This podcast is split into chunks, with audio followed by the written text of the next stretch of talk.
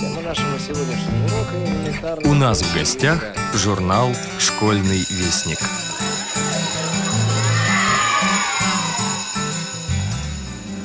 Здравствуйте, дорогие слушатели Радио ВОЗ.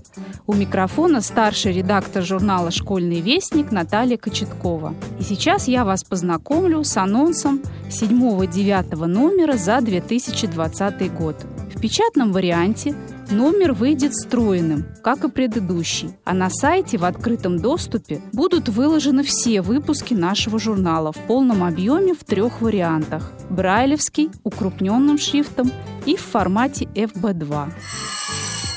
Дорогие старшеклассники, студенты и пользователи – самостоятельно осваивающие приемы работы на персональном компьютере без визуального контроля. Эта новость адресована вам. Авторский коллектив Общероссийской общественной организации инвалидов Российский союз инвалидов подготовил четвертое учебное пособие для незрячих пользователей персонального компьютера. В этом году в рамках реализации проекта «Базис всеобщей компьютерной грамотности инвалидов по зрению» выходит книга «Компьютерное учебное пособие по тифлоинформационным технологиям». Целью данного проекта является создание условий для всеобщей компьютерной грамотности, повышение качества образования и эффективности социальной интеграции инвалидов по зрению. Подготовленное учебное пособие адресовано студентам и школьникам, а также пользователям персональных компьютеров, самостоятельно осваивающим практические приемы невизуальной работы с современным программным обеспечением. Книга отпечатана рельефно-точечным шрифтом Брайля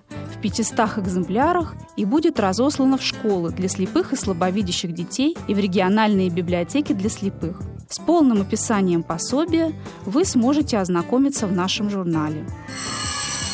В этом выпуске мы продолжим вас информировать о ситуации на рынке труда для незрячих специалистов. Поднимем вопросы трудоустройства незрячих соискателей на удаленной основе и правовой защиты инвалидов по зрению. Читайте вторую часть статьи внештатного корреспондента Екатерины Шевичевой «Кем быть?». Руководитель благотворительного фонда «Дом слепоглухих» Елена Федосеева расскажет нашим читателям о своем опыте освоения компьютера и сопутствующих программ, а также даст некоторые полезные рекомендации для начинающих пользователей в своем материале «Незрячий человек и компьютер. С чего начать?». Почти каждый день мне приходится отвечать на вопросы. А как вы пользуетесь мобильным телефоном? Разве вы можете набрать номер? Как вы работаете за ноутбуком? Вопросы одни и те же, а люди, задающие их, разные. Иногда эти вопросы меня забавляют, иногда раздражают, иной раз заставляют и самой задуматься. Действительно, как это я, человек без зрения, пользуюсь компьютером и мобильным устройством? Я, как выходец из прошлого века, прекрасно помню время, когда домашние компьютеры только-только стали появляться. Каким неземным чудом они мне казались! Первым прототипом персонального компьютера в нашем доме стал так называемый бытовой компьютер, условно обозначаемый буквами «Б» и «К». Как именно это устройство работало и каким образом появилось у нас в доме, мне сказать трудно. Но представляла она собой небольшую клавиатуру и джойстик, которые, подобно игровым приставкам, подключались к телевизору. Я за малостью лет в момент такого коннекта, как правило, выступала только в роли пассивного наблюдателя. И согласно этой роли следила за тем, как на экране двигались фигурки персонажей компьютерных игр. А иногда, о чудо, там появлялись буквы, которые можно было самостоятельно писать, стирать и переставлять местами.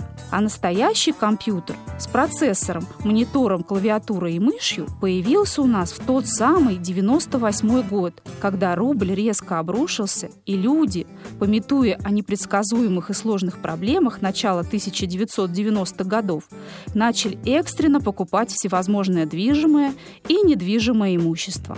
Мои родители свое небольшое количество рублей вложили в приобретение персонального компьютера, который им, вероятно, казался предметом стабильным и надежным. Вот здесь я и сама, будучи уже незрячим подростком, начала задумываться, зачем мне может понадобиться эта загадочная машина, и как я смогу ей пользоваться. Продолжение статьи читайте в этом номере.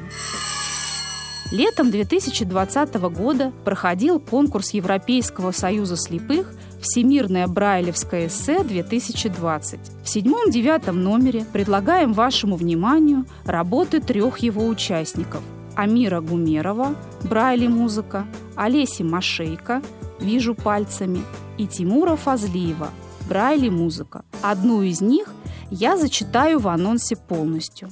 Амир Гумеров, Брайли музыка – Удивительный волшебный Брайль. Хвала тому гению, кто создал для нас этот спасительный алфавит. Я родился с обычным зрением, ходил в обычный детский сад. Мама рано научила меня читать, и это стало моим любимым занятием.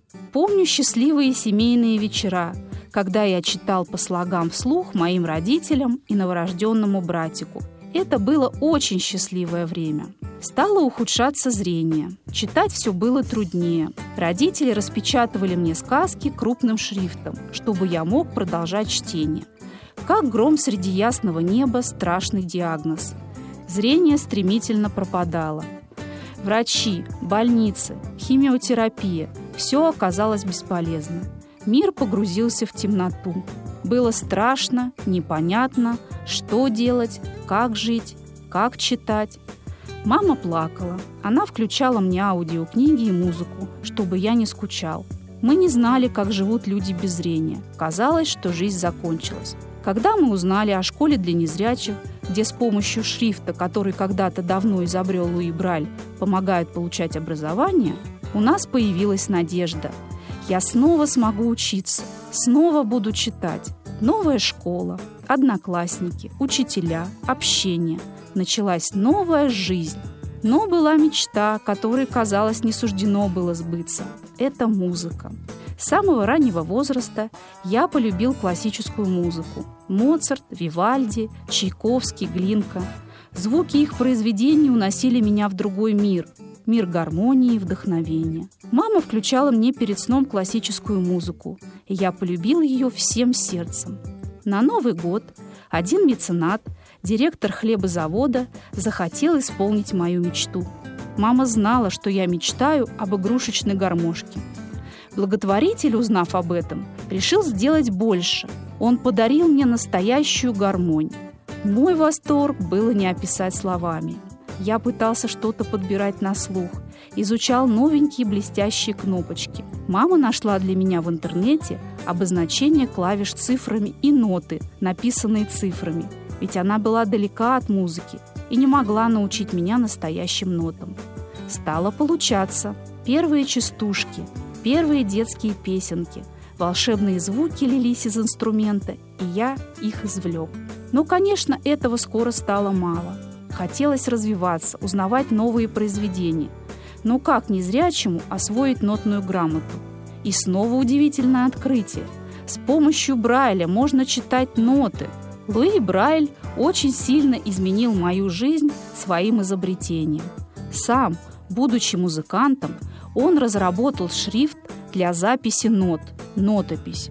Узнав об этом, я понял, что теперь ничего не помешает мне погрузиться в прекрасный мир музыки.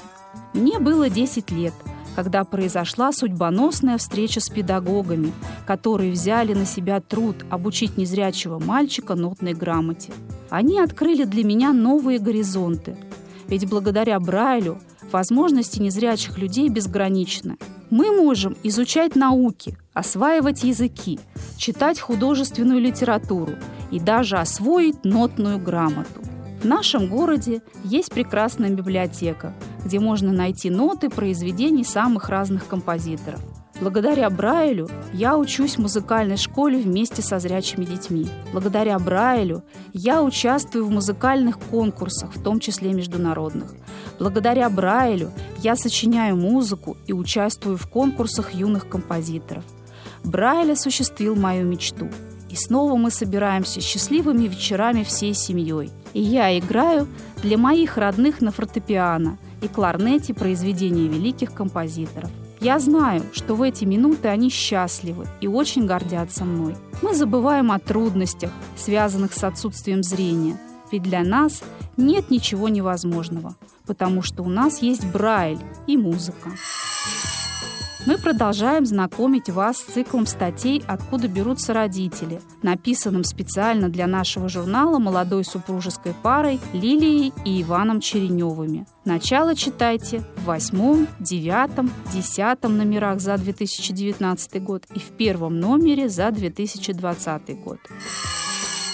Поэтическая волна порадует вас стихами Елены Наливаевой и Федерико Гарсия Лорки – Испанский поэт Федерико Гарсия Лорка в Советском Союзе был одним из самых известных и самых издаваемых зарубежных поэтов XX века. Объясняется это его трагической гибелью во время гражданской войны в Испании. В 1936 году он был расстрелян фашистами, и этот расстрел имел огромный резонанс во всем мире. Он стал как бы знаком для объединения антифашистских сил – Тогда громко прозвучали слова чилийского поэта Пабло Неруды. «Погиб поэт. И какой поэт! Простодушный и артистичный, одинаково не чуждый и космическому, и провинциальному, необыкновенно музыкальный, великолепный мим, робкий и суеверный, мучающийся и веселый. Он словно вобрал в себя все возрасты Испании, весь цвет народного таланта. В рубрику для наших маленьких читателей «Азбуки Веди» вошли стихи Елены Харламовой и продолжение сказки Екатерины Рогачевой «Карандмыша». Елена Харламова. «Шарик». Я выгуливаю шарик. Он на ниточке повис. Нитка так ему мешает, держит крепко, тянет вниз. Небо манит, ветер дразнит, шарик рвется в облака. Быть привязанным не праздник. Что ж, лети, я отпуска. Ю-ю-ю, подхватывает ветер, увлекая в небо шар. Хорошо, что есть на свете отпускание редкий дар. 37-й урок бисероплетения посвящен плетению веточки кустарника с красивыми белыми цветками и невероятным ароматом жасмину. Дорогие друзья, мы продолжаем знакомство с французской техникой плетения – Сегодня я расскажу вам о тройной непрерывной петле и о петле перекрестной. Мы повторим двойные петли и игольчатое плетение, вспомним плетение дугами и кое-что еще. Все эти техники мы будем использовать при плетении ветки жасмина. Работа эта достаточно сложная, и не потому, что сложные техники, а потому, что этих техник много, и элементов тоже много – но ради хорошего результата стоит потрудиться на радость себе и близким. Дерзайте, дорогу осилит идущий, а я, как всегда, жду от вас вопросы, предложения и фото ваших работ. Ваша Лариса Андреевна. Все постоянные рубрики «Проба пера» на черных полях и библиотечка музыканта также на своих местах. Брайлевский номер содержит рельефно-графические иллюстрации. Насекомые, динозавр, от гусиного пера до шариковой ручки. Спасибо за внимание. У микрофона была Наталья Кочеткова. До новых встреч, друзья. Тема нашего сегодняшнего урока – элементарные функции и. Откройте ваши учебники.